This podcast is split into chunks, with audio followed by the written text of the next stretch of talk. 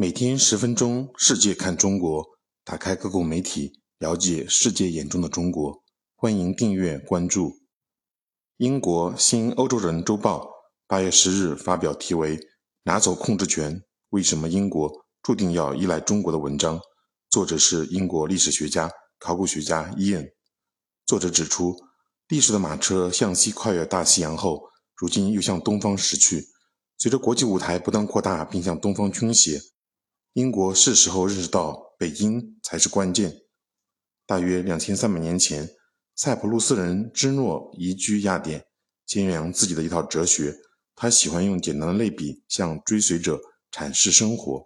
他喜欢说：“想象你是一只小狗，拴在马车后面。小狗有自由意识，于是马车动起来后，你就能决定怎么做。你可以随着马车奔跑，享受其中。或许。”还能吃到坐车人掉落的食物残渣，或者你可以朝不同的方向奔跑，还可以一动不动。在这种情况下，你会被拽着脖子拖行，甚至遭到碾压。在芝诺看来，我们任何人都没有强大到可以忽略到拖拽我们的巨大客观力量的地步。不过，我们也并非弱小到别无选择。我们既不是听从命运的摆布，也不是命运的主宰。成功的秘诀在于观察马车。朝哪个方向走，然后想办法最大限度的加以利用。西方沉迷于一种错觉，自英伦三岛形成以来，英国人正是这样做的，也取得了不同程度的成功。大多数时候，英国人的舞台局限于西欧，历史的走向主要看他们在欧洲大陆有怎样的际遇。罗马帝国让英国的舞台向地中海延伸，后又转向波罗的海，并得到了极大的拓宽。不过，在任何一个节点，都是由英国人自己来决定朝哪个方向奔跑，跑多快。这是最近五百年来一切重大战略辩论的终极主题，也是二十一世纪还要继续的争论。历史的马车在拖着小狗向西跨越大西洋后，如今又向东方驶去。二零一六年英国公投本来应该争的问题不是如何对待布鲁塞尔，而是如何对待北京。英国脱欧争论是一场灾难。因为脱欧派和留派白白浪费了关键的五年，在身份、流动性、繁荣、安全和主权等短期而肤浅的问题上争执不下，却鲜少谈及长期的地理问题。这个错误让两个阵营都沉迷于一种错觉，即欧洲仍在舞台上挑大梁，历史的马车在向东走，芝诺的狗却跑错了方向。中国是国际舞台关键。几乎在芝诺创立自己一套理论的同一时期，印度史诗《摩诃婆罗多》的作者提出，国际关系遵循鱼类生存法则。干旱时期，大鱼吃小鱼。二十一世纪，整个世界都在合并，我们正在经历一场特大干旱。观察人士说，如今的小鱼开始以防御姿态看待集团。各国政府得出的结论是，避免被大鱼吃掉的最好方法是让自己依附于另一条大鱼。合并并不是什么新鲜事。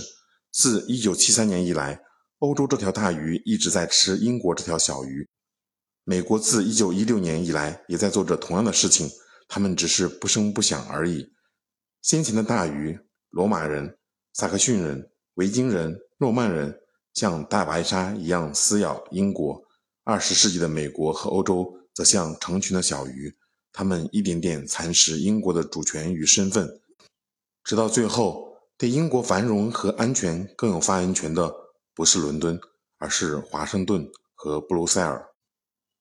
二零一六年的公投争论完全聚焦于欧洲的蚕食对英国是好是坏，但是更应该问的是，相对于英国在脱离欧盟后会从中国那里得到的待遇而言，遭遇欧洲蚕食的局面是好是坏？和二十一世纪第一个十年的澳大利亚一样，二十一世纪二十年的英国可能会发现自己不得不在已有的美国这个安全伙伴与越来越强大的中国这个经济伙伴之间做出选择。最极端的结果是，英国决定放弃与美国的联盟，转而把中国作为首要的安全伙伴。当年，英国迅速将宿敌法国和俄罗斯变为盟友。开始走上与美国建立长期伙伴关系的道路。只要前首相帕默斯顿的定律英国的利益是恒久的，朋友则不然，依然具有说服力。那么断言未来三十年不会出现类似的战略重组，即中国成为英国的盟友，而美欧则成为对手，就显得过于草率。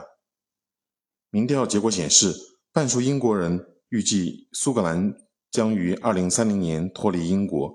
此外，北爱尔兰近半数人口如今支持与爱尔兰共和国统一。对于苏格兰和爱尔兰，或许还有威尔士来说，攀附财力雄厚的欧盟。也许是比与英格兰这个强大的邻居打交道的更明智的方法。在遭到孤立和包围的情况下，英格兰人很可能在琢磨攀附中国是否是他们的最佳选项。